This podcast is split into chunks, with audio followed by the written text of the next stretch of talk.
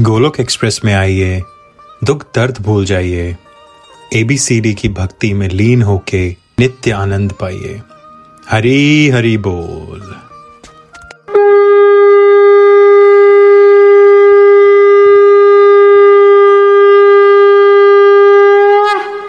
ओम नमो भगवते वासुदेवाय। ओम नमो भगवते वासुदेवाय। ओम नमो भगवते वासुदेवाय। श्रीमद भागवतम की जय। कौर निताई की जय। श्री श्री राधा श्याम सुंदर की जय। हरे कृष्ण हरे कृष्ण कृष्ण कृष्ण, हरे हरे हरे राम हरे राम राम राम, हरे हरे। हरे कृष्ण हरे कृष्ण कृष्ण कृष्ण, हरे हरे हरे राम हरे, राम राम राम, हरे हरे। हरे कृष्ण हरे कृष्ण कृष्ण कृष्ण, हरे हरे हरे राम हरे, राम राम राम, हरे हरे। न शस्त्र पर, न शास्त्र पर, न धन पर और न ही किसी युक्ति पर। मेरा तो जीवन आश्रित है प्रभु, केवल और केवल आपकी कृपा शक्ति पर। जय श्री राधे कृष्णा। सो हरि हरि बोल एवरीवन हरि बोल। तो हम श्रीमद् भागवतम की चर्चा जो है वो कर रहे थे।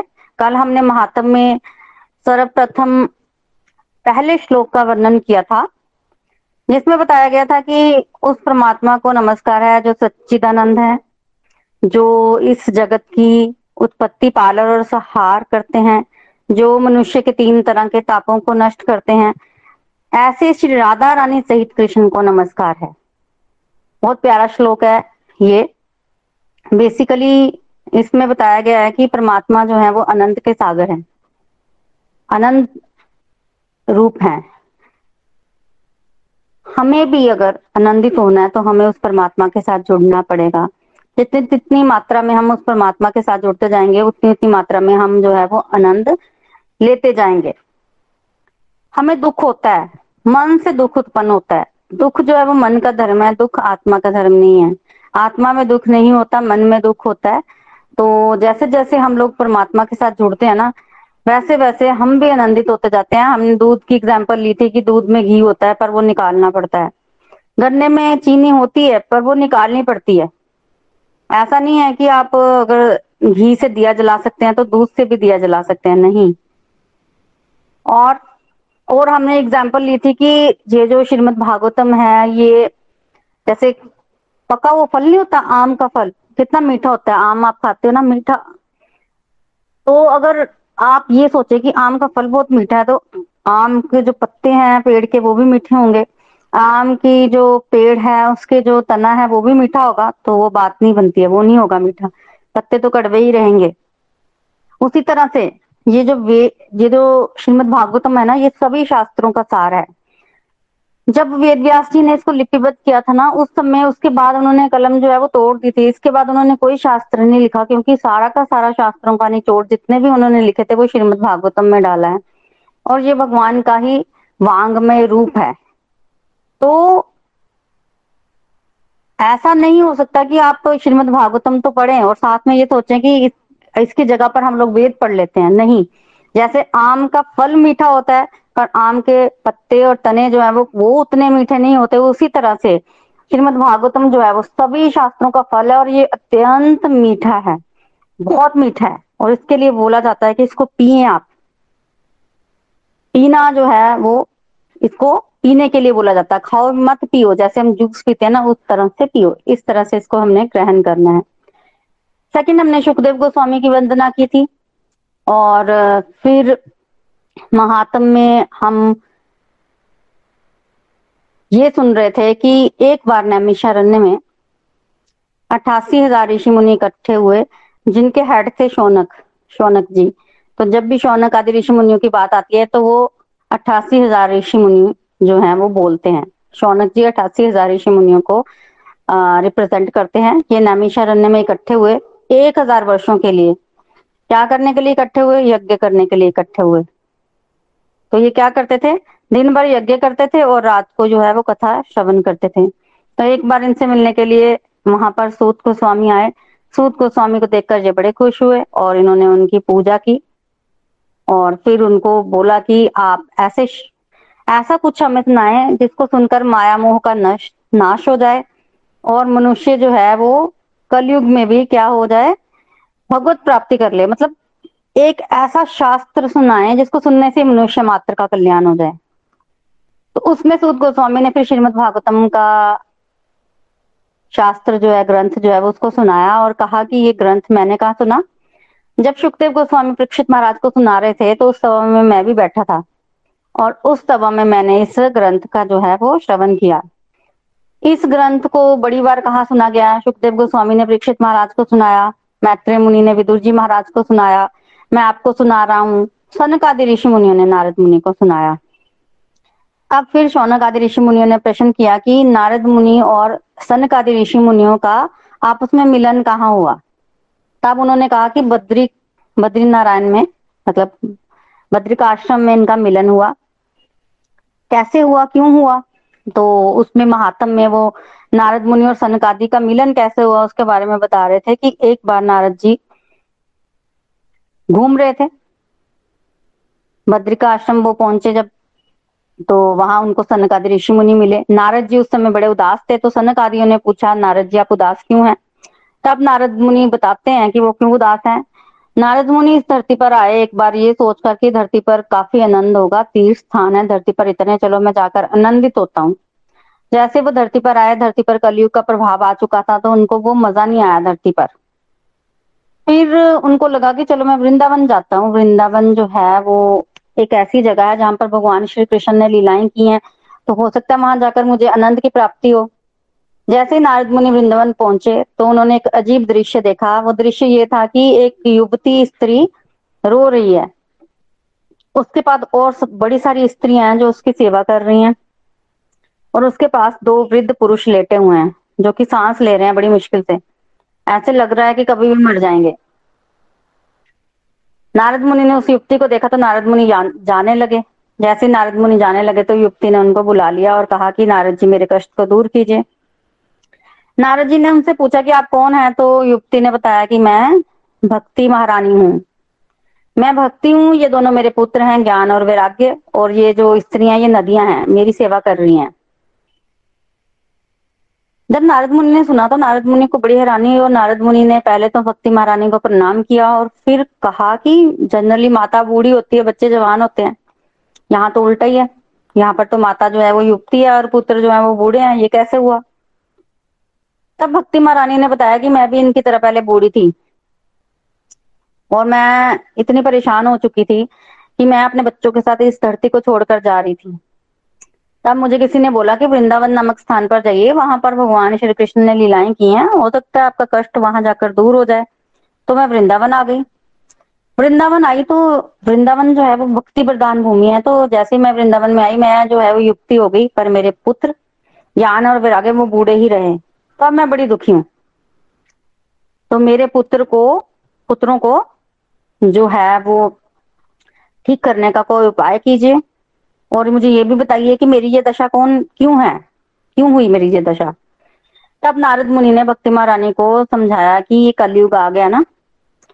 कलयुग की वजह से आपकी ये हालत है, क्योंकि कलयुग में आपका कोई ग्राहक मतलब नहीं है।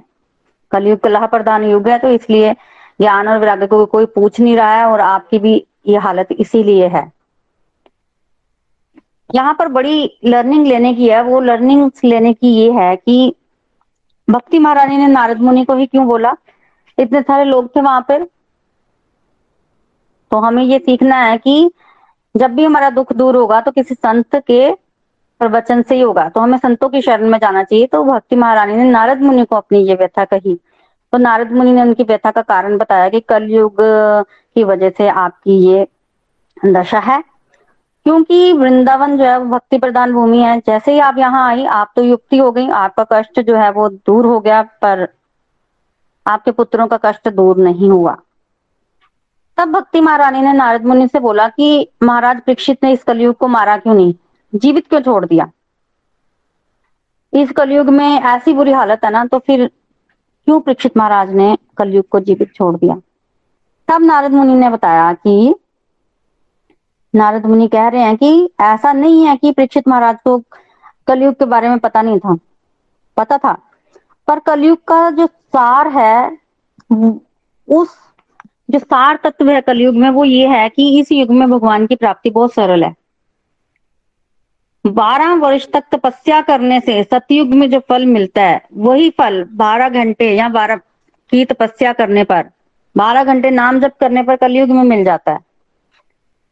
तो इतना बड़ा कलयुग का फ़ायदा देखकर परीक्षित महाराज ने कलयुग को मारा नहीं। तो कलयुग को जीवित रखने का कारण यह है कि इस युग में भगवान की प्राप्ति बहुत सरल है। और और क्या कारण है कलयुग को जीवित छोड़ने का? और कारण ये है कि कलयुग में अगर कोई व्यक्ति मन से कोई पुण्य करता है, मन से सोचता भी है कि वो मंदिर बनवाएगा, वो धाम यात्रा करेगा, मन में उसकी इच्छा आती है ना कोई अच्छी तो वो जो इच्छा है वो पूरी मानी जाती है। मतलब कोई अभी धाम यात्रा गया नहीं है, धाम यात्रा की नहीं है, पर वो ये सोच रहा है कि मैं धाम यात्रा करूँगा, या मानसिक रूप से उसने सोचा है कि मैं वृंदावन गया और वहाँ मैंने मंदिर में माथा टेका तो उसकी वो धाम यात्रा जो है वो काउंट हो जाएगी। तो जो भी आप पुण्य करते हैं कलयुग में वो काउंट हो जाते हैं। और मान लो मन में किसी ने पाप किया, किसी का कत्ल कर दिया तो वो पाप जो है वो उसको नहीं लगता। तो कलयुग में मानसिक पुण्य तो लग जाता है, पर जो मन से आप पाप करते हैं वो उसका फल जो है वो नहीं लगता। तो ये बहुत बड़ा कलयुग का फ़ायदा है, जिसकी वजह से परीक्षित महाराज ने कलयुग को नहीं मारा। और तीसरा मेन कारण कलयुग को ना मारने का, वो ये है कि इस कलयुग में भगवान चैतन्य महाप्रभु के रूप में आते हैं। तो इस युग में भगवान स्वयं प्रकट होते हैं राधा रानी की अंक कांति और राधा रानी का भाव लेकर। इसलिए परीक्षित महाराज ने कलयुग को मारा नहीं।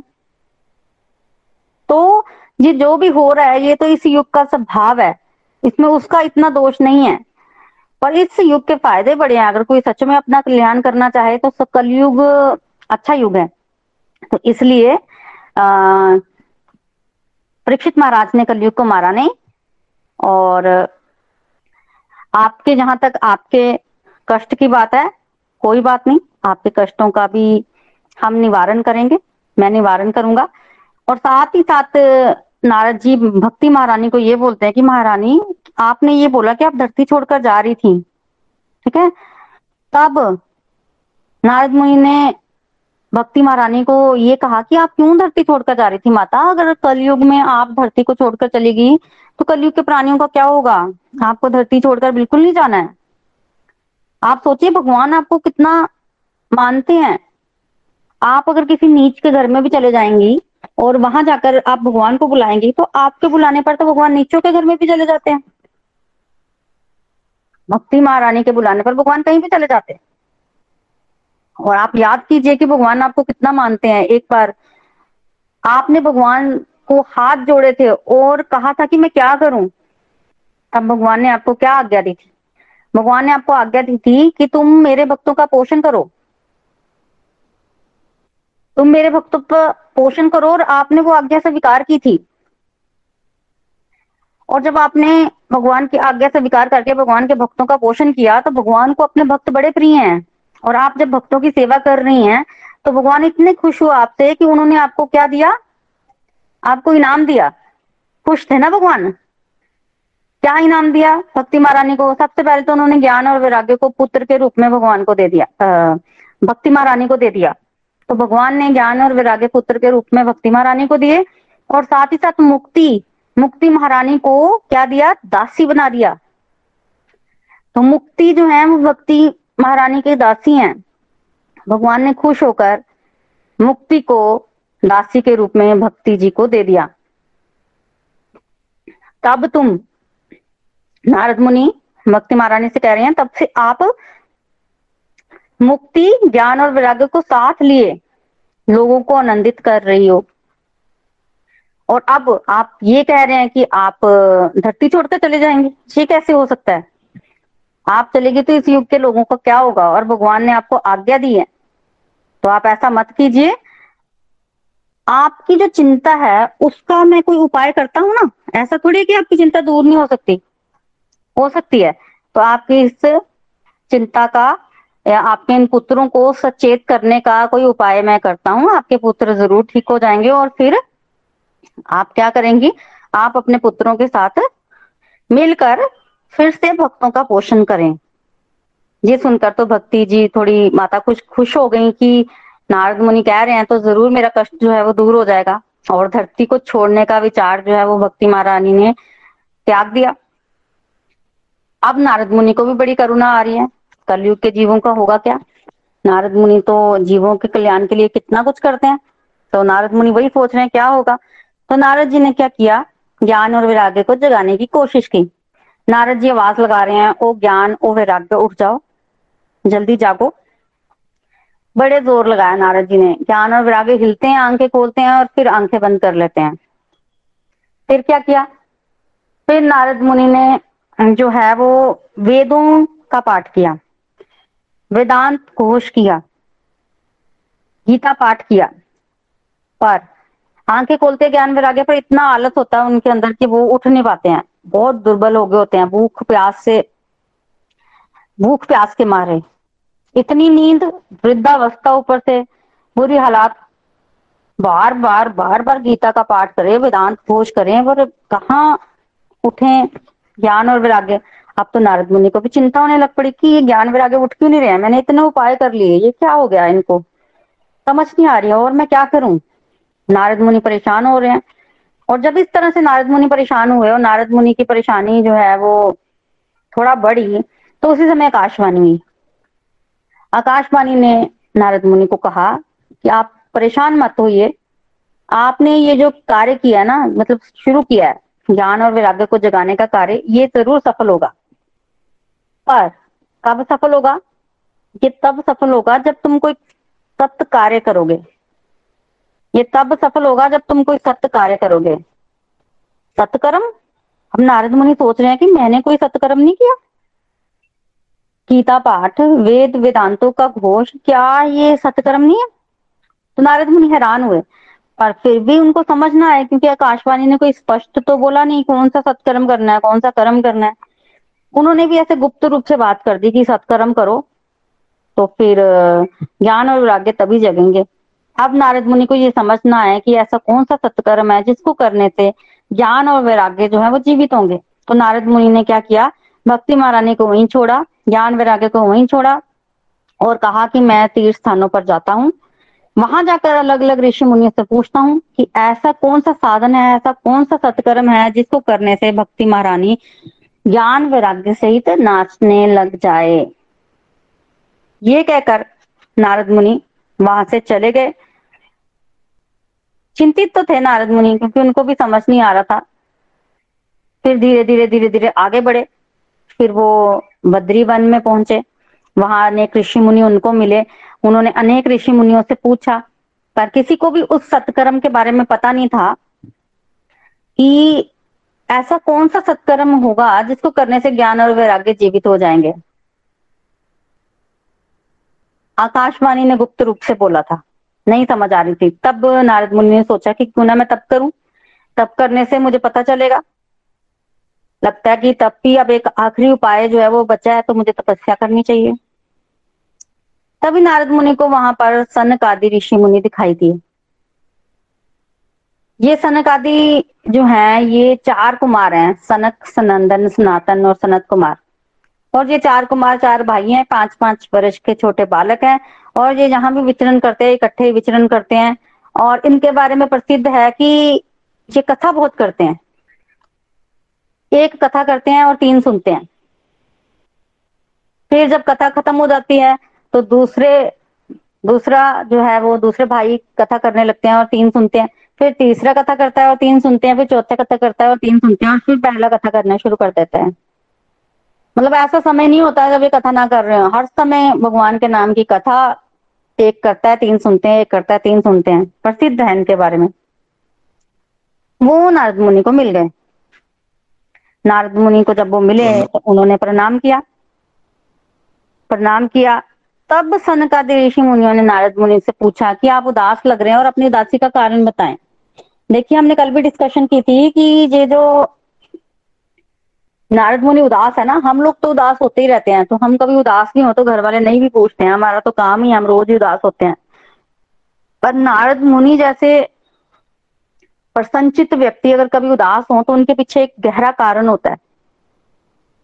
तो तनकादि ऋषि मुनियों ने जब नारद मुनि के मुख पर उदासी देखी तो वो पूछे बिना रह नहीं पाए कि अपनी उदासी का कारण बताएँ, क्योंकि नारद मुनि के उदास होने के पीछे ज़रूर कोई कारण हो तब नारद मुनि ने अपनी कथा सुनाई कि वो भक्ति महारानी से मिले और भक्ति महारानी के पुत्र ज्ञान और वैराग्य बूढ़े हैं और मुझे उनके कष्ट दूर करना है। और आकाशवाणी ने एक सत्कर्म करने के लिए बोला, और वह कौन सा साधन है वो मुझे पता नहीं। मुझे ये पता नहीं कि भक्ति, ज्ञान, वैराग्य को किस प्रकार सुख मिलेगा।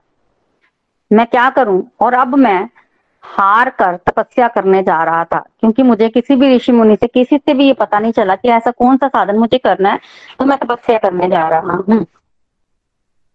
तब नारद मुनि की बात सुनकर सनकादि ऋषि मुनियों ने कहा कि आप चिंता मत कीजिए। चिंता मत कीजिए। ये जो आपकी मुश्किल है, इसका एक सरल उपाय है। सरल उपाय। आप मन में प्रसन्न हो। मन में खुश हो जाइए, सरल उपाय है। क्या उपाय है?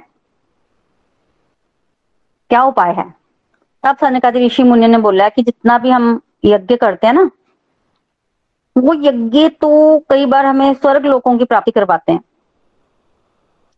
स्वर्ग लोगों की प्राप्ति करवाते हैं, पर अगर सच में आप चाहते हैं कि भक्ति ज्ञान और वैराग्य को बल मिले तो आपको श्रीमद भागवतम का पाठ करना होगा।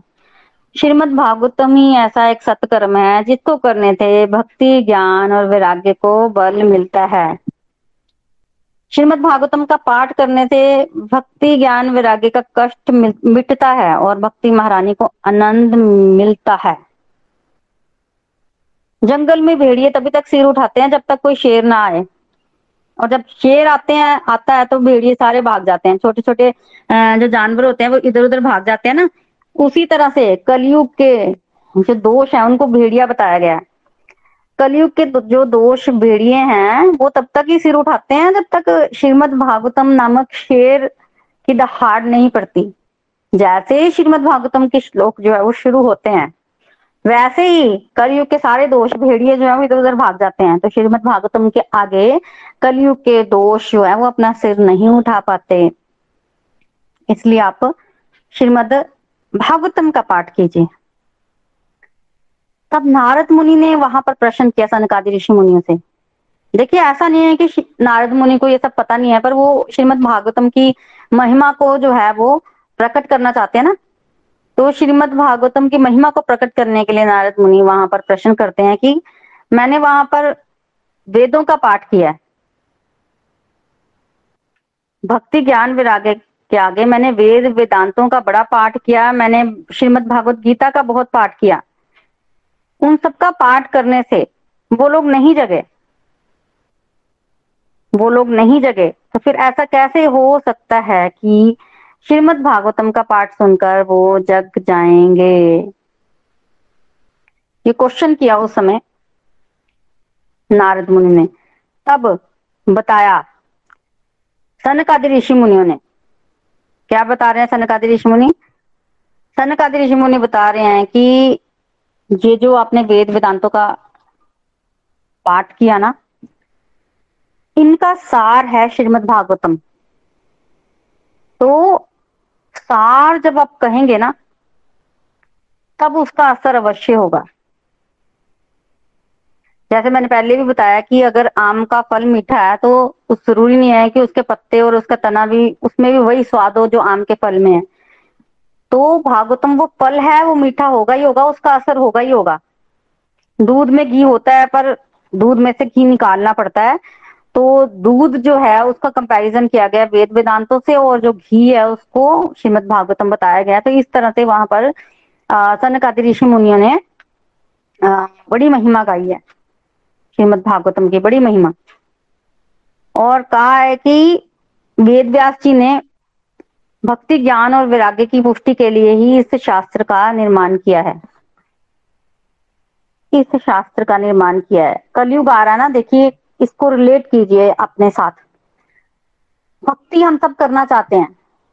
और ऐसा नहीं है कि हमारे अंदर भक्ति नहीं है है, हम करते हैं। कई बार भक्ति हमारी अच्छी भी चलती है। पर ज्ञान वैराग्य ना होने के कारण हमारे अंदर जो भक्ति है वो प्रसन्न नहीं है। ज्ञान वैराग्य के ना होने का कारण मतलब जैसे वैराग्य, अगर वैराग्य की बात करें, वैराग्य होता है कि दुनियादारी डिस्ट्रक्टिव एक्टिविटीज़ से वैराग्य। मान लो हम टीवी देख रहे हैं तो हमें टीवी से वैराग्य तो नहीं हुआ। ऑल दो हम सुबह सत्संग भी करते हैं, भक्ति भी करते हैं, पर भक्ति महारानी हमारे अंदर खुश नहीं होती। जब हम दो घंटे भक्ति करते हैं और चार घंटे टीवी देखते हैं, हमारे अंदर वैराग्य नहीं है तो बिना वैराग्य के भक्ति महारानी हमारे अंदर बैठी खुश नहीं होती। भक्ति तब खुश होती है जब हमारे अंदर वैराग्य भी आएगा, ज्ञान भी आएगा, भक्ति संगत। और हम ज्ञान और वैराग्य युक्त भक्ति करेंगे ना, फिर भक्ति महारानी जो खुश होती है और नाचती रहती है। और कलयुग में, कलयुग का एटमोस्फेयर ऐसा है कि हमारे अंदर स्वतः ही दोष आ जाते हैं बाहर भी दोष हैं। कलयुग ही ऐसा ही तो फिर उसके लिए श्रीमद भागवतम नामक शास्त्र ठीक कलयुग से पहले लिखा गया ताकि हमारे अंदर के ज्ञान, वैराग्य, जगे और भक्ति महारानी जो है वो खुश हो। अपने साथ रिलेट कीजिए स्टोरी को। सनकादि ऋषि मुनि आज यही समझा रहे हैं नारद मुनि को कि बिल्कुल ये शास्त्र का निर्माण ही इसलिए हुआ है, श्रीमद भागवतम की भक्ति के ज्ञान वैराग्य जो है, वो खुश हो, नाचे। तब नारद जी ने कहा कि फिर आप ही इस कथा का गान कर दीजिए मेरे लिए। मैं भी सुनूँगा, भक्ति ज्ञान वैराग्य भी सुनेंगे। तो हमें ये कथा कहाँ करनी चाहिए?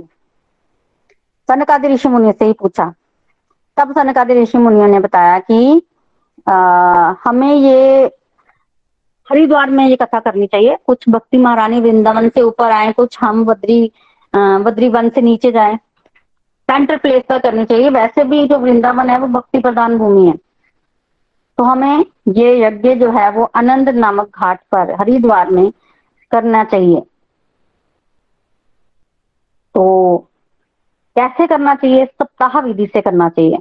तो देखिए जैसे हम कल भी डिस्कशन कर रहे थे कि पहले जो कथा होती थी ना, वो ऐसे होती थी। कथा शुरू हुई, तीन साल, दो साल चलती रही।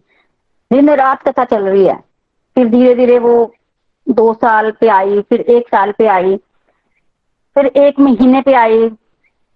छह महीने भी करते थे लोग, फिर चार महीने, फिर तीन महीने, फिर एक महीने। फिर सात दिन पे आई कथा। सात दिन में भी दिन रात कथा होती थी। फिर ऐसा समय आया जब सात दिन में तीन तीन घंटे कथा होने लग पड़ी सुबह शाम और अब ऐसा समय है कि सात दिन कथा होती है और एक एक टाइम होती है, तीन घंटे। तो वो सप्ताह विधि का जो श्रवण है, वो कैसे आया? कहाँ से आया? तनकादि ऋषि मुनियों से आया। क्योंकि कलयुग आ गया है तो कलयुग में लोगों की कैपेसिटी कम है। तो इसलिए इसको बाँध दिया गया मर्यादा में। और पहली बार जो सप्ताह हुआ, वो सनकादि ऋषि मुनियों ने किया कि ये कलयुग आते आते ही सप्ताह विधि बनी है। इसका विस्तार में महात्म में वर्णन है। ये विधि इसलिए बनी क्योंकि कलयुग के लोगों की इतनी कैपेसिटी नहीं बची है तो चलो कथा तो होनी चाहिए तो ये सप्ताह विधि बनी है और सनक आदि ऋषि मुनियों ने सबसे पहले सप्ताह विधि से ये कथा जो है वो सुनाई। तो हरिद्वार में अनंत नामक घाट पर सब बैठ गए और वहाँ पर बैठकर श्रीमद भागवतम की कथा जो है वो सुनना, सुनाना शुरू की सनक आदि ऋषि मुनियों ने। और वहाँ बैठकर हरिद्वार में जो जयकारा लगाया है वो जयकारा कहाँ सुना? जो जय घोष श्रीमद भागवतम की जो हरिद्वार में हुई, वो कहाँ सुनाई थी वृंदावन में। और वृंदावन में भक्ति ज्ञान वैराग्य ने जो सुनी तो ज्ञान वैराग्य थोड़ा जगे और वहाँ से कहा आए? कथा में आए। वो कथा जो है, वो सुन सके। और कथा के लिए प्रसिद्ध है कि जब भी कथा होती है तो सब लोगों को बुलाया जाए।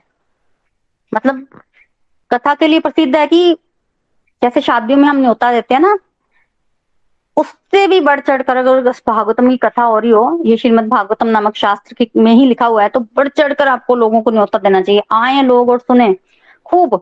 और अगर किसी को न्योता नहीं मिला है, और भागवतम की कथा चल रही है तो ये भी लिखा गया है कि आप आगे बैठ जाए। वो न्योता ही है, समझ लो। कथा हो रही है, कथा श्रवण का अगर कोई सुनना चाहता है तो अधिकारी है, वो बैठ सकता है।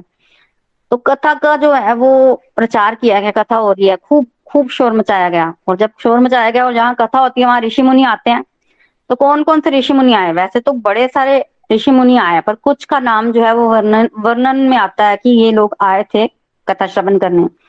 जिसमें भृगु ऋषि, वशिष्ठ मुनि, च्यवन ऋषि, गौतम ऋषि मेघा तिथि देवल, देवरात, पिपलाद, व्यासदेव, उनके पिता प्राशर जानु ऋषि, विश्वामित्र जी, मारकंडे, दत्तात्रेय, परशुराम जी शाक्य ऋषि, ये सब प्रधान प्रधान और भी मुनि लोग, परिवार समेत आए कथा सुनने के लिए। और सब लोग आए और जितनी भी नदियाँ थी वहाँ भक्ति महारानी की सेवा कर रही थी, उनको भी पता चला कि हाँ भाई, कथा हो रही है। तो सारी नदियाँ भी आई और मूर्तिमान देवी रूप में आई मतलब स्त्रियों के रूप में आई और आके बैठ गए। इसके अलावा जितने भी वन थे, पर्वत थे, हिमालय और भी पर्वत, वो सब भी मनुष्य रूप बनाकर वहाँ पर कथा सुनने के लिए आए। तो वर्णित है कि कुछ लोग, कुछ देवता भी मनुष्य रूप बनाकर आए। कि अगर कोई सच में सुनना चाहता है कथा तो कोई मना ही नहीं है, कोई भी आके बैठ सकता है, सब सुनने के लिए आए। अब सनकादि ऋषि मुनियों को एक ऊँचे आसन पर बिठाया गया, जो भी मर्यादा होती है वो मर्यादा हुई और उसके पश्चात उन्होंने सबसे पहले तो श्रीमद भागवतम का महात्म सुनाया। और महात्म में वो कह रहे हैं कि इसके श्रवण मात्र से ही व्यक्ति को मुक्ति मिल जाती है।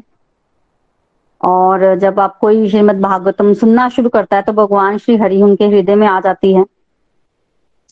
तो एक एक करके एक एक करके एक एक दिन करके जो है वो सनक ऋषि मुनि जो है वो कथा का गान करते रहे। कथा होती रही। देखिए सनक ऋषि मुनि ने अपनी कथा में ये भी कहा है कि संसार में कथा मिलनी बहुत मुश्किल है। मनुष्य के जो है वो करोड़ों जन्मों के पुण्य उदय होते हैं जब उनको कथा की प्राप्ति होती है।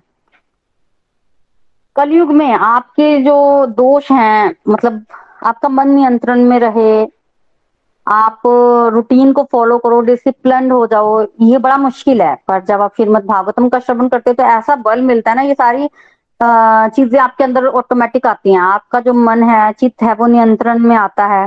नियमों में बंधे रहते हैं आप। तो इस तरह से ये कुछ मतलब बोलते हैं ना साइड इफेक्ट्स होते हैं। वो साइड इफेक्ट्स जो है, वो भागवतम के हैं और वो होते हैं। आपका मन जो है कंट्रोल में आ जाएगा। कोई आप व्रत करते हैं, कोई तप करते हैं, ये कथा श्रवण जो है वो जप, तप सबसे बढ़कर है मतलब उससे ज़्यादा फ़ायदेमंद है। अगर जो है एक सही तरीके से इसका जो है श्रवण किया जाए, सही वक्ता से तो वक्ता अगर अधिकारी होगा और श्रोता अगर अधिकारी होगा, उत्तम कोटि के वक्ता हैं सुखदेव गोस्वामी और उत्तम कोटि के श्रोता हैं दीक्षित महाराज, अगर उत्तम वक्ता और उत्तम श्रोता हो तो फिर क्या होगा? फिर वही होगा जो हुआ दीक्षित महाराज के लिए मतलब दीक्षित महाराज को मुक्ति की प्राप्ति हुई। तक्षक के आने से पहले वो भगवान में स्थित थे। तो वक्ता और श्रोता की उन्होंने बताया कि क्या अधिकार होने चाहिए वक्ता के और क्या श्रोता कैसा होना चाहिए, वो बताया। अब वहाँ पर एक चमत्कार हुआ। जैसे ही सात दिन कथा कही सप्ताह विधि से सनकादि ऋषि मुनियों ने वहाँ पर जैसे ही कथा खत्म हुई, भक्ति, ज्ञान और वैराग्य तीनों जवान हो गए और वहाँ पर भक्ति महारानी ज्ञान और वैराग्य के साथ नृत्य करने लगी। श्री कृष्ण गोविंद हरे मुरारी, हे नाथ नारायण वासुदेवा। श्री कृष्ण गोविंद हरे मुरारी, हे नाथ नारायण वासुदेवा। तो भक्ति, ज्ञान और वैराग्य के साथ जो नृत्य करने लगी हो भक्ति महारानी के देखा देखी, सारे ऋषि, मुनि सब नृत्य कर रहे हैं। आप सोचो यहाँ पर भक्ति नृत्य कर रही है, वो सभा कैसी होगी? वो सभा कैसी होगी? अब तो भक्ति महारानी जो है वो गुणगान कर रही है कि कलयुग में तो मैं नष्टी हो गई थी, मेरे तो प्राण ही नहीं बचे थे, पर ये कथा अमृत जिससे आप लोग, आपने मुझे सींचा है, इससे तो मैं पुष्ट हो गई हूँ। मैं तो बड़ी खुश हूँ। तो अपने साथ रिलेट कीजिए इस कथा को कि जब आप श्रीमद भागवतम की कथा सुनते हैं तो भक्ति ज्ञान वैराग्य जो है वो जीवित होते हैं और नृत्य करते हैं। इतना आनंद आता है। वैसे हमारी भक्ति जो है वो उदास रहती है, रोई रहती है, क्योंकि ज्ञान और वैराग्य हमारे अंदर जो है वो जीवित नहीं होते हैं, सुस्त सुस्त होते हैं। पर जब ज्ञान और वैराग्य को बल मिलता है, जब आप कथा श्रवण करते हैं तो भक्ति बड़ी खुश होती है और तीनों ऐसे नाचते हैं ना।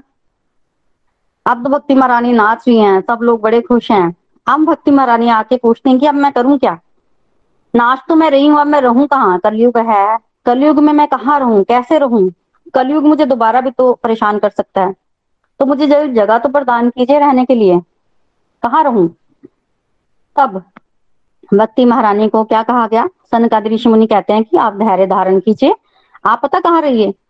आप भक्तों के ना हृदय में वास कीजिए। अगर आप भक्तों के हृदय में वास करेंगे। तो कलयुग के जो दोष है, वो भक्त पर तो प्रभाव दिखा सकते हैं, पर आप पर उनका कोई प्रभाव नहीं पड़ेगा। तो वरदान तो मिल ही गया कि भक्ति पर कलयुग के दोषों का कोई प्रभाव नहीं पड़ेगा। और भक्ति कहाँ रहती है? हृदय में रहती है। और जब हम कथा श्रवण करते हैं तो ज्ञान और वैराग्य पुष्ट होते हैं, जवान होते हैं। भक्ति महारानी बड़ी खुश होती है और हमारे हृदय में भक्ति ज्ञान वैराग्य के साथ नाचती है। तो भगवान ने भक्ति महारानी को हमारे अंदर हृदय में ही स्थापित किया है। भगवान वहाँ रहते हैं और शुरू में क्या बोला था नारद मुनि ने? और शुरू में नारद मुनि ने बोला था कि भक्ति महारानी, आप इस धरती को छोड़कर मत जाइए।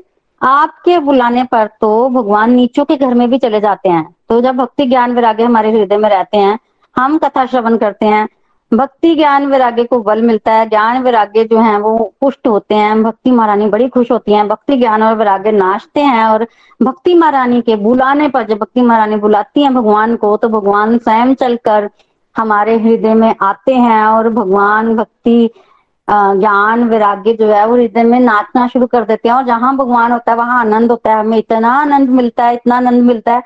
आनंद स्वरूप हम बन जाते हैं और तभी हम बार बार बार बार कथा श्रवण करते हैं। कब हुई, कब श्रीमद भागवतम कही गई थी? हमने कितनी बार सुनी है कब भगवान राम का जन्म हुआ था? इतनी बार हम कथा श्रवण करते हैं, हमारा आनंद बढ़ता ही जाता है, बढ़ता ही जाता है, बढ़ता ही जाता है। ये शास्त्र की ग्रंथ की महिमा है।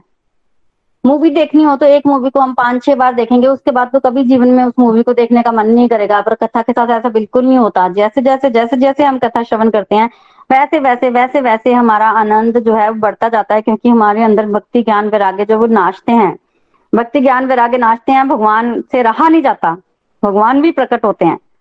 भगवान भी प्रकट होते हैं और बड़ा सुंदर भक्ति महारानी कीर्तन करती हैं। श्री कृष्ण गोविंद, हरे मुरारी, हे नाथ नारायण वासुदेवा। तो बोलिए, भक्ति महारानी की जय। श्रीमद भागवतम की जय। हरे कृष्णा हरे कृष्णा कृष्ण कृष्णा हरे हरे। हरे राम हरे राम राम राम हरे। हरे। हरी हरि बोल हरी हरि बोल। तो हमें भी अगर भक्ति ज्ञान वैराग्य को अंदर नचाना है आनंद अनुभव करना है तो हमें भी कथा श्रवण जो है वो नित्य निरंतर करनी होगी जो कि हम कर रहे हैं और ऐसे ही करते रहें।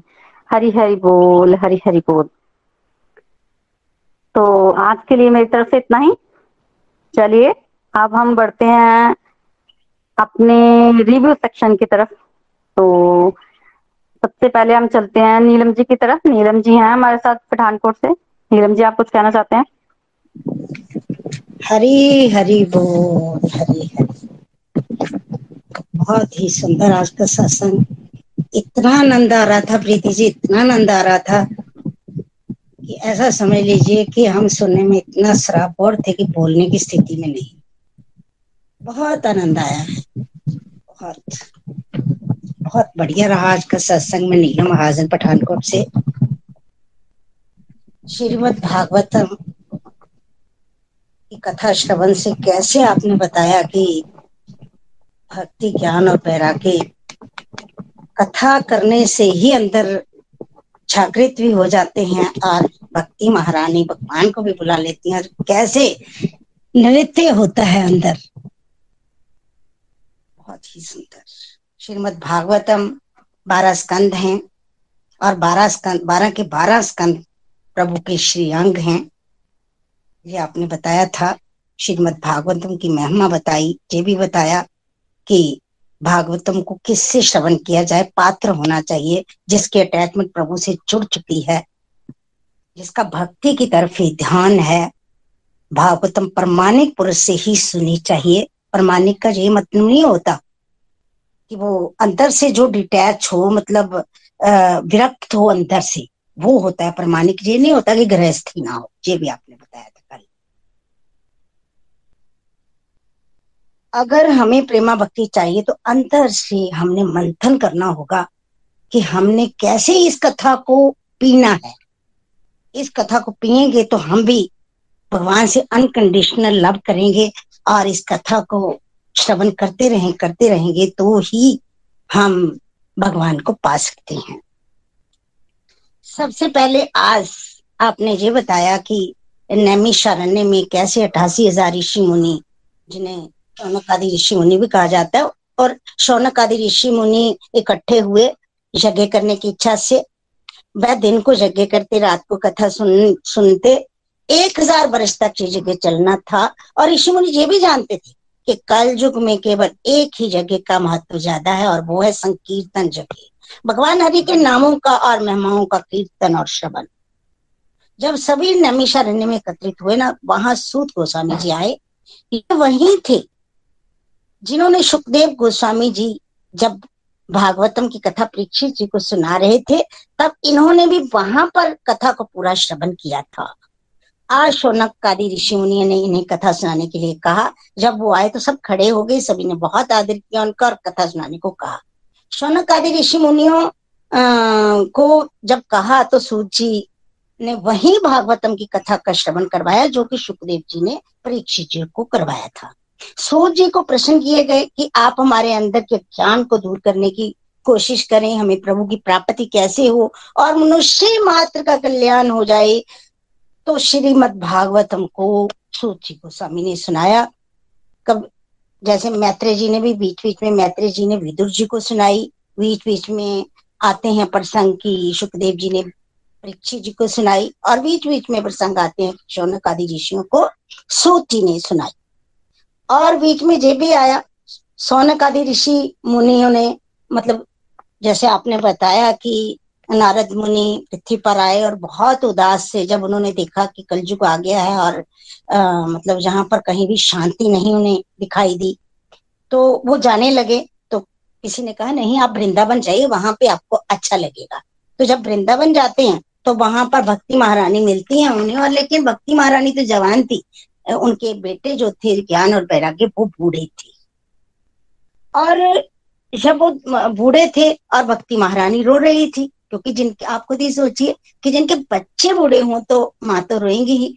और उन्होंने कहा कि भक्ति महारानी सोचती हैं कि मैं धरती को छोड़कर चली जाती हूँ तो नारद जी ने कहा कि हम इलाज करेंगे कोई इनका इनको आ, मतलब ठीक करेंगे तो आप धरती छोड़कर मत जाओ।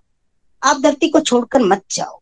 आपके बुलाने पर भगवान मतलब नीचके के घर घर में आ जाते हैं चले जाते हैं तो आप चले जाएँगे तो फिर आ, मतलब भगवान को कौन बुलाएगा? भगवान ने आपको आज्ञा भी दी थी और कि तुम भक्तों का पोषण करो और आपने आज्ञा को माना भी था। भगवान ने फिर आपको इनाम भी दिया था ज्ञान ज्ञान वैराग्य को आपके पुत्र रूप में आपको सौंपा था और मुक्ति को आपकी दासी बना दिया था। तब से तुम ज्ञान और वैराग्य मुक्ति को साथ रख रही हो। आप धरती छोड़कर मत जाओ। आपके पुत्रों को सचेत करने के लिए वो कुछ ना कुछ ज़रूर करेंगे। फिर आपने आगे बताया कि कैसे भक्ति माता ने फिर विचार त्याग दिया। नारद जी ने बहुत से प्रयत्न किए। वेदों का पाठ सुनाया, गीता पाठ सुनाया, पर ये जो ज्ञान और वैराग्य थे, भूख प्यास के मारे, आलस्य के मारे उठ ही नहीं पा रहे। नारद जी परेशान है। फिर आकाशवाणी हुई कि कोई सत्कर्म इन्हें करोगे ना जब तो ये उठेंगे। तो कौन सा सत्कर्म करूँ? कैसे जीवित होंगे?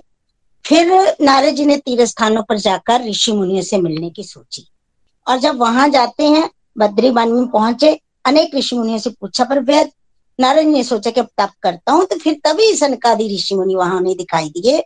चार चार भाई हैं छोटे छोटे हैं, एक कथा करता है और तीन सुनते हैं। और उसके बाद उनसे, उन्होंने उदास देखा तो पूछा नारद जी से कि आप उदास क्यों हो? तो नारद जी ने सारी बात बताई। जब नारद जी ने बात बताई तो उन्होंने कहा कि सनकादि ऋषि उन्होंने कहा कि आप खुश हो जाइए। उपाय सरल है। आपको तपस्या नहीं करनी पड़ेगी, आपको, हम आपको इलाज बताते हैं। तो उन्होंने कहा कि मैं तो सब कुछ कर चुका हूँ। मैं वेद, वेदांत सब कुछ सुना चुका हूँ। कहते हैं कि वेद वेदांत जो है ना, नारद जी ने जब ये कहा कि भगवत गीता का पाठ किया, पर ये तो जगह ही नहीं। तो उन्होंने कहा कि वेद वेदांत का पाठ ये के पाठ का भी सार है श्रीमद भागवतम। भागवतम सुनाओगे तो असर ज़रूर होगा, जहाँ भागवतम की महिमा गाई होगा।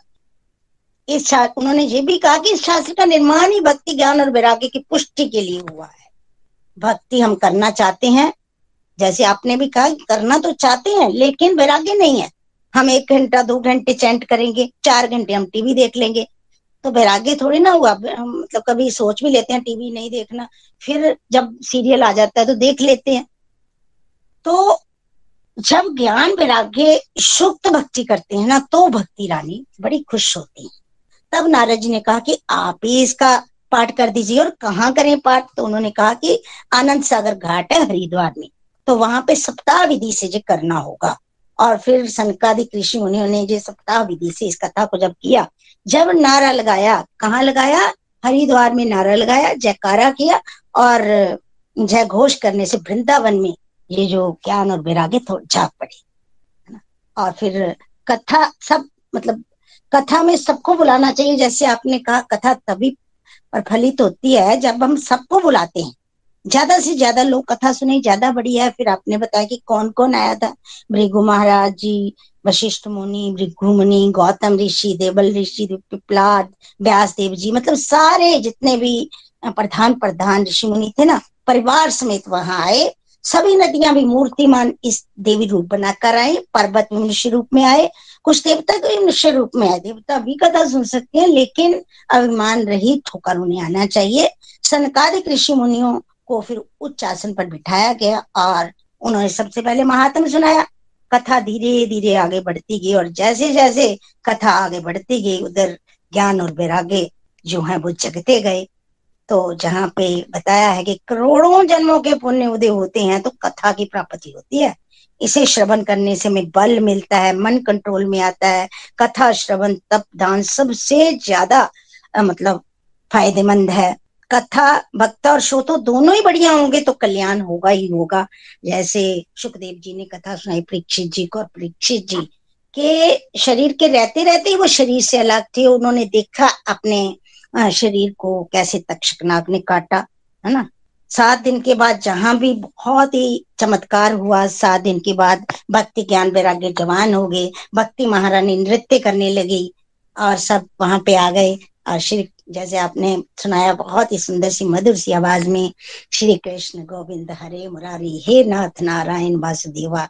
सब ऋषि मुनि भी नृत्य कर रहे हैं। वहाँ पे तो जैसे गोलोक धाम की झांकी होती है ना, ऐसे झांकी उपस्थित हो गई। और जब भक्ति ज्ञान और वैराग्य नाच रहे हैं, सब ऋषि मुनि नाच रहे हैं तो भगवान भी, जब बुलावा आता है भक्ति का तो भगवान भी आ जाते हैं। और जब भगवान भक्ति ज्ञान वैराग्य और ऋषि मुनि नाच रहे हैं तो वहाँ पर गोलोक धाम का ही दृश्य मतलब दृश्य उपस्थित हो जाता है।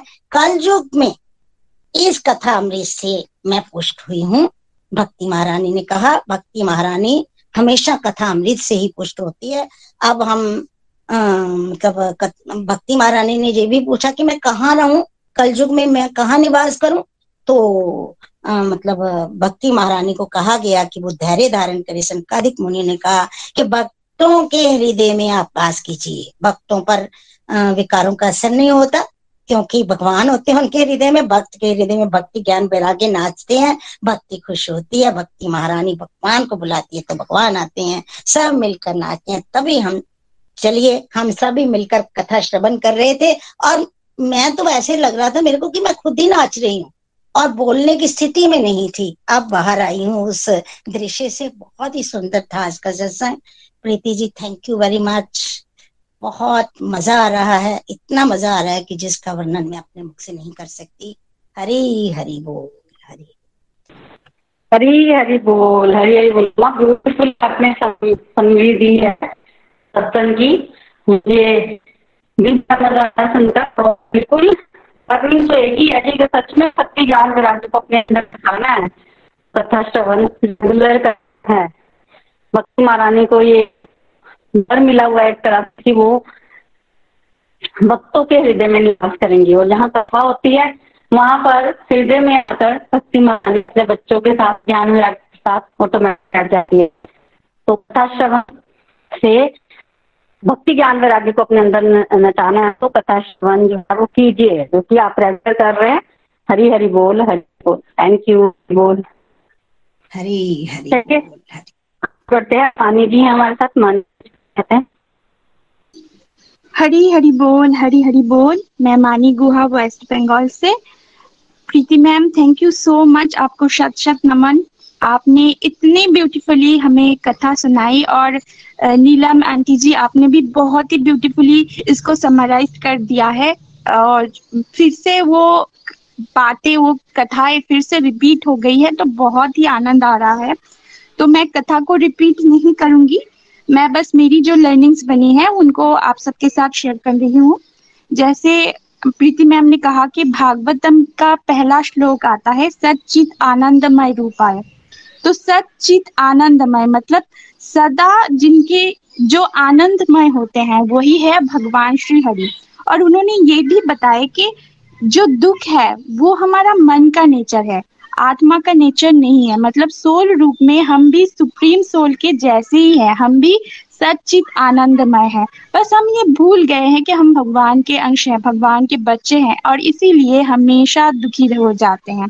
और जब हमें सत्संग के माध्यम से और हमारी स्क्रिप्चर के माध्यम से ये पता चलता है कि हम भगवान के अंश है तो फिर से हम खुश हो जाते हैं और हम अपने आप को एज ए सोल पहचानने भी लगने, लगते हैं। तो जब मैं, मैंने पहली बार भागवतम अध्ययन किया था, उस टाइम पे मेरे मन में ये क्वेश्चन चल रहा था कि ऐसा क्यों हुआ कि परीक्षित महाराज ये जानते हुए भी कि कलयुग में जो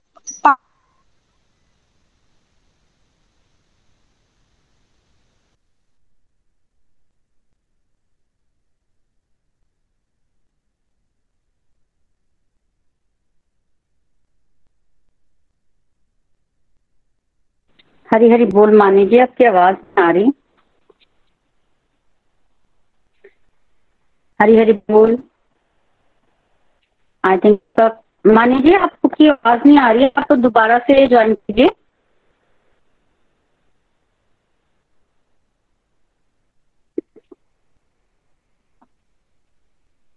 हरी हरी बोल।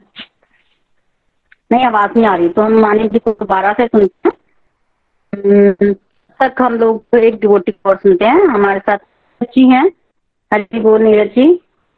सर से आप कुछ कहना चाहते हाँ जी हरी बोल प्रीति भाभी हरी बोल हरी बोल एवरीवन मैं भी यही कहना चाहूँगी कि आज की कथा हमेशा की तरह बहुत सुंदर थी, बहुत आनंद आया सुनकर।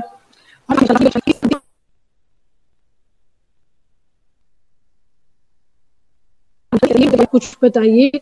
तो इस कलयुग में तो इससे हमने क्या शिक्षा ली कि हमारे दुख भी दूर हो सकते हैं, लेकिन होंगे कब, जब हम क्या करेंगे, साधु संतों के संग में आएँगे। जैसे भक्ति महारानी ने किसकी शरण ली? नारद मुनि की। और नारद मुनि एक बहुत बड़े, हम जानते हैं कि वो भी भगवान के एक बहुत बड़े पार्षद है, वैष्णव है। तो हमें भी यही सीखना है अपनी लाइफ में कि चाहे हमारी लाइफ में सुख हो, चाहे दुख हो हमें संतों के संग में रहने का प्रयास करना है। फिर जैसे आगे भक्ति महारानी ने, या फिर कह लीजिए आगे फिर जैसे क्वेश्चन किया उन्होंने कि भगवान ने क्यों कलयुग में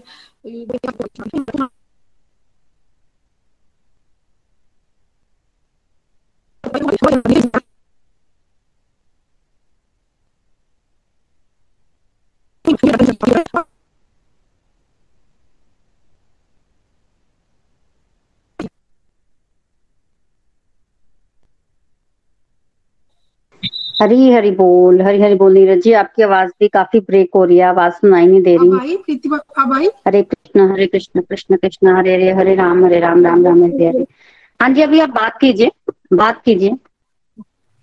हाँ जी तो मैं भी ये कहना चाह रही थी कि जैसे इसमें हमने ये भी सुना कि किस तरह नारद मुनि ने बताया कि कलयुग को क्यों ज़िंदा छोड़ दिया परीक्षित महाराज ने? क्योंकि हम तो जानते हैं परीक्षित महाराज एक महान राजा थे, वो चाहते तो कलयुग को मार सकते थे। तो इसमें भी नारद मुनि ने हमें बहुत सारी विशेषताएँ बताई कि इस युग में भगवान की प्राप्ति बहुत आसान है। इसलिए क्या किया परीक्षित महाराज ने कलयुग को छोड़ दिया? दूसरी जो बहुत अच्छी मुझे बात लगी कि मन की इच्छा वो पूरी हमारी मानी जाती है। जैसे कि मानसिक रूप से हम काउंट करते हैं कि मैं वृंदावन जाना है या जगह कोई भी ऐसी इच्छा जो हम भगवान के प्रति अपना भाव रखकर करते हैं तो पूरी वो पूरी की पूरी क्या होती है? काउंट होती है। और ये भी जाना कि जो मानसिक पाप करते हैं, वो हमारे काउंट नहीं होते। और ये भी बहुत अच्छा लगा कि इसी युग में चैतन्य महाप्रभु प्रकट हुए थे, जो कि राधा रानी का भाव लेकर स्वयं भगवान आए थे। तो उसके बाद जैसे ही हमने आगे कथा में ये भी सुना कि नारद मुनि ने भक्ति महारानी से कहा कि आप धरती छोड़कर जा रहे हैं तो उन्होंने कहा कि क्यों? आप भक्ति छोड़कर आप धरती को छोड़कर नहीं जा सकते। क्यों? क्योंकि भगवान तो हमेशा आपके बुलाने पर कहीं भी आ जाते हैं। भगवान ने आपको वरदान दिया हुआ है। तो देखिए, वरदान के रूप में भी उन्होंने भक्ति महारानी को ज्ञान और वैराग्य के दो पुत्र दिए और मुक्ति महारानी को क्या बना दिया? उनकी दासी बना दिया। तो उन्होंने बोला कि आप फ़िक्र मत करिए, मैं आपके जो पुत्र, दोनों पुत्र जो आपने बताया कि वृद्ध हो चुके हैं, मैं उनको जवान करने का या उनको करने का कोई ना कोई साधन ज़रूर ढूंढता हूँ। तो फिर नारद मुनि कहाँ चले गए? बद्रिकाश्रम चले गए, जहाँ उन्हें कौन मिले? चार कुमार मिले। तो उन्होंने उन्हें बताया कि सत्कर्म के बारे में, जो नारद मुनि को आकाशवाणी हुई थी तो उन्होंने बोला, भागवतम का पाठ करो। तो इससे हमें क्या पता चला कि भागवतम की महिमा का पता चला कि अगर हम भागवतम को सुनने का प्रयास करते हैं या लगातार इस कथा का श्रवण करते हैं तो क्या होगा? हमारे अंदर जो सुई सोई हुई ये भक्ति महारानी है और जो उनके दो पुत्र हैं, वो भी क्या होंगे? धीरे धीरे जीवित होने शुरू हो जाएँगे। और जैसे बहुत अच्छा मुझे ये लगा कि आपने ये भी बताया कि किस तरह कलयुग के दोष क्या है? भेड़िए रूप में हमारे अंदर बसे हुए हैं। और श्रीमद भागवत का क्या है? शेर। और जंगल में एक ही शेर रह सकता है। और जैसे जैसे हम इस भागवतम कथा का आपके माध्यम से श्रवण कर रहे हैं तो हम फील कर पा रहे हैं कि हमारे अंदर के जो जो भेड़िए रूपे शोर जो है, काम, क्रोध, मोह, लोभ, ये क्या हो रहे हैं? कुछ कम मात्रा में क्या हो रहे हैं? धीरे धीरे खत्म होने का प्रयास कर रहे हैं। और ये भी बहुत अच्छा लगा सुनकर कि भक्ति महारानी ने जब अपनी जगह मांगी कि कलयुग में मैं कहाँ वास करूँगी तो उन्होंने बोला कि आप भक्तों के हृदय में वास करेंगी। तो देखिए, जैसे जैसे हम अब श्रवण कर रहे हैं, भागवतम का पाठ कर रहे हैं तो भक्ति महारानी क्या हमारे अंदर नाच करी और साथ साथ क्या हो रहे हैं, ज्ञान और वैराग्य भी बढ़ता जा रहा है। और ये भी बड़ा अच्छा लगा आज सुनकर, सारी शिक्षाएँ आज हमने इस कथा से ली कि देखिए, पहले जैसे आपने बताया, ये कथाएँ बहुत लंबी चलती थी, लेकिन कलयुग के लिए भगवान ने इसको समेट कर सिर्फ़ चार कुमारों ने कितने दिनों के लिए कर दिया? सात दिनों के लिए कर दिया। और देखिए, क्यों? क्योंकि वो जानते थे कि एक तो हमारी यादाश्त भी बहुत कमज़ोर हो जाएगी कल युग आते आते और दूसरी हमारी कैपेसिटी भी बहुत कम हो जाएगी। बहुत आनंद आया सुनकर। आज तो ऐसे फील हो रहा था कि जैसे हम लोग भी हरिद्वार में इस कथा का श्रवण कर रहे हैं और बहुत सारी शिक्षाएँ ली और इन शिक्षाओं को ही अपनी लाइफ में उतारने की कोशिश करनी और रेगुलर रहने का प्रयास करना है कि धीरे धीरे हम इस भागवतम, जैसे आपने बताया कि ये एक पका हुआ फल है। और इसको श्रवण करने का प्रयास करते रहना है और हर कोई शिक्षा जो आपके माध्यम से हमें मिलती है, उसे अपनी लाइफ में इम्प्लीमेंट करने की कोशिश करनी है और ज़रूर प्रयास करना है कि हम इस कथा को सुने और अपने हृदय के अंदर भक्ति माता और ज्ञान और वैराग्य जिस प्रकार वो डांस करते हैं, नाच करते हैं, हे कृष्ण गोविंद हरे मुरारी, हे नाथ नारायण वासुदेव। और फिर क्या होगा? धीरे धीरे भगवान भी हमारे अंदर वास करेंगे। हरी हरी बोल, हरे कृष्णा, बहुत आनंद आया। हरी हरी बोल। हरी हरी बोल, नीरज जी। नीरज जी ब्यूटीफुल अंडरस्टैंडिंग बनी है आपकी। बिल्कुल, जैसे ही ये समझना पड़ेगा हमें कि जैसे ही श्रीमद भागवतम का कथा आरंभ होती है ना, वैसे ही भक्ति, ज्ञान, वैराग्य जो है वो तर्क हो जाते हैं, कलयुग के दोष का खत्म हो जाते हैं अंदर से। जितना टाइम हम कथा में रहते हैं ना, उतना टाइम हमें आनंद मिलता है। और ये रिकमेंडेड है कि हम लोग ये सुने। और ये भी बोला गया कि अगर कोई व्यक्ति रोज एक श्रीमद भागवतम के श्लोक के एक एक वर्ड का भी पाठ करता ना, रोज वो भी सुनने को उसको मिलता है तो उस व्यक्ति का भी कल्याण होता है। और इस शास्त्र को भगवान ने बड़ी सारी ब्लेसिंग्स दी हैं। ये भगवान का ही रूप है। तो हमें बोला गया कि अगर इसका भी हम, इसकी भी शरण ले लेना श्रीमद भागवतम नामक शास्त्र की। तो ये अकेला शास्त्र जो है, वो हमें कलयुग के प्रभाव से छुड़ाकर भगवत धाम ले जाने के लिए सक्षम है। तो ये हमें करना है और महात्म में जो भक्ति ज्ञान वैराग्य नारद मुनि की कथा जो है, ये इसी तरफ़ इशारा करती है और हमें ये बताती है कि हमें इसका श्रवण करना ही करना है, स्पेशली कलयुग में। हरी हरी बोल नीरज जी, आप बहुत बढ़िया आपने अंडरस्टैंडिंग अपनी शेयर की है हरी हरी बोल हरी हरी बोल। आगे बढ़ते हैं। मानी जी, आप एक बार ट्राई करेंगे। हमने वहाँ तक सुना था जब आप बोल रहे थे कि जब आप भागवतम का श्रवण करते थे, पहले तो पढ़ते थे तो आपके अंदर ये क्वेश्चन आता था। उसके बाद सुनाई नहीं दिया। हाँ जी हरी हरी बोल जैसे मैं पहले भागवतम पढ़ती थी, उस टाइम पे ना मेरे अंदर ये क्वेश्चन जागता था कि परीक्षित महाराज ने क्यों कलयुग को छोड़ दिया जीवित? क्योंकि उन्हें पता था कि कलयुग में पाप जो है, वो बढ़ेगा। फिर भी क्या हुआ? उन्होंने कलयुग को जीवित छोड़ दिया। तो आज ये क्वेश्चन का मुझे आंसर मिला कि जैसे कलयुग में हम थोड़ा भी पुण्य करते हैं तो उसका फल हमें मिलता है। थोड़ा भी अगर हम भक्ति करते हैं तो उसका बहुत ज़्यादा फल हमें मिलता है। जैसे सत्य युग में अगर कोई बारह साल तक तपस्या करता था तो उसको भगवान की प्राप्ति होती थी। और अगर इस कलयुग में हम केवल और केवल 12 घंटे तक भगवान का नाम जाप करते हैं तो हमें भक्ति मिलती है, हमें भगवान की प्राप्ति होती है। तो वो ये बहुत ही इजी है। और जैसे हम अगर इस युग में कोई मानसिक पुण्य करते हैं या फिर तीर्थ स्थान में जाते हैं तो उसका फल भी हमें मिलता है। परंतु ये जो हमारा चंचल मन है, जहाँ पर हमेशा कुछ ना कुछ नेगेटिव विचार चलता है, हमेशा कुछ पाप चलता रहता है, इसका फल हमें बिल्कुल भी नहीं मिलता है। और कलयुग में स्वयं चैतन्य महाप्रभु जी, राधा रानी और भगवान श्री कृष्ण के रूप में उन्होंने स्वयं आए हैं।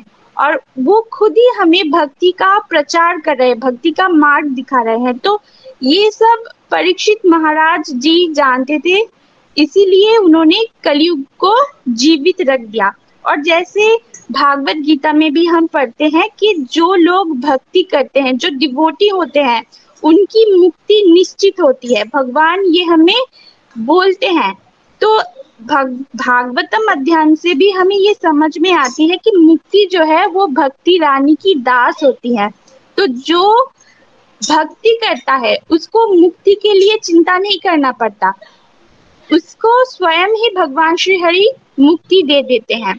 और जो वैराग्य है और जो ज्ञान है, ये है भक्ति महारानी के दो पुत्र। तो हमेशा मुझे ये फील होता था, मैम जब हम भागवत गीता पढ़ते हैं तो कैसे गंभीर होके हम भागवत गीता पढ़ते हैं और सुनते हैं कि नहीं, ये हम नहीं करते, इसको हमें करना चाहिए। परंतु जब हम श्रीमद् भागवतम पढ़ते हैं, तब हम बहुत ज़्यादा खुश हो जाते हैं। स्पेशली जब आपके मुख से हम श्रीमद् भागवतम सुनते हैं तो मुख में एक अद्भुत सी स्माइल आ जाती है और मन हमेशा खुश हो जाता है। तो ऐसा क्यों होता है? मैं ये सोचती थी तो यही है, जब भी हम श्रीमद् भागवतम का श्रवण करते हैं तो हमारे अंदर भक्ति देवी अपने दो पुत्र ज्ञान और वैराग्य के साथ नाचने लगती है। इसलिए हम भी खुश हो जाते हैं और बाहर से हम वो खुशी को फील भी कर पाते हैं। तो आज मेरे बहुत सारे क्वेश्चन का मुझे आंसर मिल गया है। Thank you so much ma'am और एक स्पेशल मतलब डिवाइन एक्सपीरियंस मैं आप आप सबके साथ शेयर करना चाहती हूँ। पहले जब मैं भागवतम पढ़ती थी ना, मुझे बहुत ज़्यादा मतलब नींद आ जाती थी, बहुत ज़्यादा बोरिंग लगती थी। तो एक एक वॉल्यूम मैंने तीन या फिर चार महीने में कंप्लीट किया। परंतु अब मुझे इतना आनंद आता है, मैंने भागवतम का जो नाइन्थ कैंटो है, वो दस दिन में कंप्लीट कर दिया और जो टेंथ कैंटो के फ़र्स्ट वॉल्यूम है, उसको भी दस दस दिन में मैंने कंप्लीट किया। और सेकंड वॉल्यूम भी दस दिन में कंप्लीट हो गया। तो मुझे समझ में नहीं आ रहा कि इतनी स्पीड से और इतनी एनर्जी के साथ, इतनी खुशी के साथ मैं कैसे पढ़ पा रही हूँ? तो इसका एक ही रीजन है कि प्रीति मैम हमें इतनी ब्यूटीफुली कथाएँ सुनाती है, जिसके वजह से ना बहुत ज़्यादा इंटरेस्ट अपने आप ही बढ़ जाता है कि नहीं, आगे भी पढ़ना है, आगे भी पढ़ना है और इसी वजह से बहुत जल्दी जल्दी मेरा भागवतम का अध्ययन भी हो रहा है और उम्मीद है कि इसी साल मैं भागवतम कंप्लीट कर दूँ और इसका पूरा श्रेय प्रीति मैम जी को ही जाता है। Thank you so much ma'am Hari Hari बोल, हरी हरी बोल। हरी हरी बोल, Mani ji beautiful divine experience आपने शेयर किया है। बिल्कुल बिल्कुल आप कर पाएँगे भागवतम का अध्ययन। आपके मन में इच्छा है, इस साल से पहले ही कर लेंगे आप। जल्दी ही आपका कंक्लूड हो जाएगा। और दूसरा मैं कहना चाहूँगी, बिल्कुल जैसे आप कह रहे थे कि आपके मन में बड़े सारे क्वेश्चन थे जिनके आंसर्स मिले हैं। बिल्कुल भागवतम में हमारे सारे क्वेश्चन के आंसर्स होते हैं। अगर किसी के मन में कोई क्वेश्चन उठता है और वो भागवतम का आप अध्ययन करना शुरू करें तो ऐसा हो ही नहीं सकता कि भागवतम की समाप्ति पर आप, से पहले आपको उस क्वेश्चन का आंसर ना मिले। तो इसमें हमारे सारे क्वेश्चंस के आंसर्स हैं आंसर्स मिलेंगे ही मिलेंगे। और दूसरा, ये जो मैंने बात की थी कि सतयुग में बारह साल की तपस्या से जो फल मिलता है, वही फल बारह घंटे नाम जप करने से कलयुग में मिल जाता है। तो इक्वालिटी की बात हुई थी कि कहाँ बारह साल आप तपस्या करते हो, घर छोड़ के जाते हो, बिना खाए पिए, या फिर बहुत कम खाकर पीकर आप दिन रात तपस्या करते हो, एक पैर पर खड़े होकर। और कलयुग में बारह घंटे हरि नाम जप तो कलयुग में वो बोलते हैं ना कि अगर एग्ज़ाम टफ हो तो मार्किंग लीनियन हो जाती है तो ज़्यादा मार्क्स बच्चे को मिल जाते हैं। उसी तरह से क्योंकि युग जो है वो ऐसा है कि इसमें कलहा प्रधान युग है। तो अगर कोई नाम जप करता है तो बारह घंटे के नाम जप में उसको बारह साल के जो सतयुग में व्यक्ति तपस्या करता है, उसका फल जो है वो मिल जाता है। तो मैंने इक्वेशन बताई थी कि इस तरह से कलयुग में आप समझिए ना कि थोड़े से हरिनाम संकीर्तन करने से हमें बहुत ज़्यादा जो है वो फल मिलता है। तो इसलिए इस युग की अपनी एक महत्ता है कि सच में कोई व्यक्ति जो है वो अपना कल्याण करना चाहे तो वो आसानी से कर सकता है। अगर सच में कोई करना चाहता है तो। हरी हरी बोल हरी हरी बोल। बाकी मानी जी बड़ी बड़ा अच्छा लगा आपकी बात सुनकर। आ, मैं भगवान से प्रेयर्स करूँगी कि आप इसी तरह से श्रीमद भागवतम का अध्ययन करते रहें और डिवोशन में और आगे बढ़े। हरी हरी बोल। हरी हरी बोल। चलिए एक लास्ट रिव्यू अब हम ले लेते हैं। हमारे साथ अनीता जी हैं जम्मू से। अनीता जी, आप कुछ कहना चाहते हैं? आज का जो सत्संग था, वो बड़ा ही आनंदमय था। और आज की जो मेरी अंडरस्टैंडिंग बनी भागवतम के सेशन को लेके, जो आज मैंने सुना, वो जितना मुझे समझ में आया, उतना मैं आप सबके साथ शेयर करना चाहूँगी फ्रेंड्स मैंने जो सीखा, सबसे पहले सीखा कि हम सचिदानंद के साथ मिलकर ही जुड़कर ही उस आनंद को फील कर पाते हैं, जो रियल में हैप्पीनेस है, जो रियल में आनंद है। दूसरा आपने बताया, जैसे कि फलों का जैसे रस होता ना, इस तरह जो भागवतम है, वो वेदों का सार है। तो इसमें वो सब वेदों का निचोड़ बताया गया है, और जो वेदों में क्या इस कलयुग के वजह से वातावरण में या प्रेजेंट लाइफ में जैसे हम हैं। तो इतने सारे वेद पढ़ना हमारे लिए थोड़ा सा डिफ़िकल्ट है, और भागवतम हमें वो प्रोवाइड कर रहा है ये अपॉर्चुनिटी कि हम उस वेदों के सार को पढ़ पाए। और नेक्स्ट मैंने सीखा कि कलयुग में भगवान की प्राप्ति जो है वो बड़ी सरल है।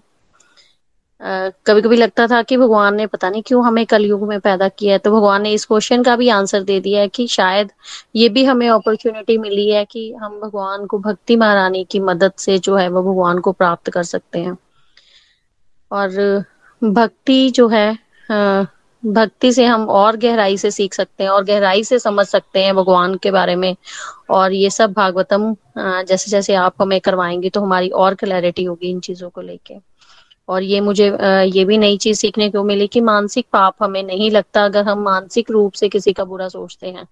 और वहीं अगर मानसिक रूप से हम अच्छा करने के बारे में सोचते हैं तो उसका हमें पुण्य फल मिल जाता है। करोड़ों जन्मों के बाद हमारे शायद पुण्य उदय हुए हैं। सच में लगता है कि जो हमें जो है भागवतम जैसा सत्संग सुनने को मिल रहा है और हमें ये मन पर नियंत्रण करना और और पॉजिटिविटी चीज़ों की तरफ़ लेके जाएगा। तो बहुत ही बड़ा थैंक्स है आपका, निखिल जी का, जिन्होंने इतना अच्छा प्लेटफॉर्म बनाया है जिससे हम की घर बैठे श्रीमद भागवतम को श्रवण कर पा रहे हैं। और ये जो लास्ट मैंने सीखा कि भगवान जो है वो भक्तों की भक्ति से बंदे हैं। भगवान अब भक्तों की भक्ति से इतने खुश हो जाते हैं कि वो कहीं भी पहुँच जाते हैं जब भक्त उनको बुलाते हैं तो। तो है तो देखा जाए बड़ा सिंपल है कि हमें भगवान की भक्ति करनी है सरेंडर करना है। लेकिन कलयुग जैसे वातावरण में हम माया के इतने अधीन है कि हमें जो है इस चीज़ों को फुलफिल करना इन आ, सारी क्राइटेरिया को फुलफिल करना थोड़ा सा डिफ़िकल्ट लगता है। एक तरफ़ माया खींचती है दूसरी तरफ़ आ, हमारा मन करता है भगवान के साथ जुड़ने का। लेकिन वही है कि जब आ, लगातार जुड़े रहेंगे सुनते रहेंगे सत्संग सेवा साधना के साथ जुड़े रहेंगे तो हमें और जो है भगवान के साथ जुड़ने उनका अपना रिश्ता जो है उनके साथ स्ट्रॉन्ग करने में हेल्प मिलेगी। और एक लास्ट वर्ड जो मैं कहना चाहूँगी, वो यही है कि ये वर्डिंग सुनी थी, कलयुग केवल नाम धारा सिमर सिमर नर उतरे पारा। तो मुझे लगता है कि भागवतम भी ऐसा ही ग्रंथ है जो हमें और भगवान के साथ अटैच करने के लिए अपना रिश्ता उनके साथ और क्लियर और प्योरी प्योर और और स्ट्रॉन्ग बनाने में जो है वो हेल्प करेगा। हरी हरी बोल जी। हरी हरी बोल अनिता जी ब्यूटीफुल अंडरस्टैंडिंग आपने हमारे साथ शेयर की है और बिल्कुल लास्ट में आपने बिल्कुल ठीक बोला कि श्रीमद भागवतम शास्त्र ग्रंथ जो है वो सक्षम है हमें इस कलयुग के प्रभाव से छुड़ाने के लिए। तो किसी ने अगर इसी शास्त्र का सहारा लिया तो भी उसका कल्याण हो जाएगा और वो मटेरियल वर्ल्ड की चंगुल से छूटकर, कलयुग के प्रभाव से छूटकर स्पिरिचुअल वर्ल्ड जा सकता है। इतना पावरफुल ये शास्त्र है, ये ग्रंथ है। तो जैसे हम हमेशा बात करते हैं कि हमें अपने जड़ों को नहीं भूलना है, वैसे ही हम जितना मर्ज़ी ऊपर उड़े, पर ये जो मेन शास्त्र हैं, इनका अध्ययन हमें हमेशा ही करते रहना है। बाकी thank you very much honey, Anita ji. Hari Hari बोल ब्यूटीफुल रिव्यूज़ जो है, वो सबने दिए, अपनी अंडरस्टैंडिंग शेयर की। हरी हरी बोल हरी हरी बोल। तो चलिए, आज के सत्संग को यही कंक्लूड करते हैं हम, आरती के साथ। हरी बोल। हे भागवत भगवान की है आरती। पापियों को पाप से है तारती। श्री भागवत भगवान की है आरती। पापियों को पाप से है तारती। ये अमर ग्रंथ, ये मुक्ति पंथ, ये पंचम वेद निराला नव ज्योति जगाने वाला। ये अमर ग्रंथ, ये मुक्ति पंथ, ये पंचम वेद निराला, नव ज्योति जगाने वाला। हरि नाम यही, हरि धाम यही यही जग मंगल की आरती। पापियों को पाप से है तारती। श्री भागवत भगवान की है आरती। पापियों को पाप से है तारती। ये शांति गीत पावन पुनीत पापों को मिटाने वाला हरि दर्श दिखाने वाला। ये शांति गीत पावन पुनीत पापों को मिटाने वाला हरि दर्श दिखाने वाला। है सुख करनी, है दुख हरनी, ये मधुसूदन की आरती। पापियों को पाप से है तारती। श्री भागवत भगवान की है आरती। पापियों को पाप से है तारती। ये मधुर बोल जगफंद खोल सनमार्ग दिखाने वाला, बिगड़ी को बनाने वाला। ये मधुर बोल जगफंद खोल सनमार्ग दिखाने वाला बिगड़ी को बनाने वाला। श्री राम यही घनश्याम यही ये प्रभु महिमा की आरती। पापियों को पाप से है तारती। श्री भागवत भगवान की है आरती। पापियों को पाप से है तारती। पापियों को पाप से है तारती। पापियों को पाप से है तारती। हरी हरी बोल एवरीवन हरी हरी बोल। Thank you everyone for coming Hari. Golok express से जुड़ने के लिए आप हमारे email address info at Golok express dot O R G द्वारा संपर्क कर सकते हैं, या हमारे व्हाट्सएप या Telegram number seven zero one eight zero two six eight two one से भी जुड़ सकते हैं। आप हमसे फेसबुक पेज और यूट्यूब चैनल के माध्यम से भी जुड़ सकते हैं। हरी हरी बोल।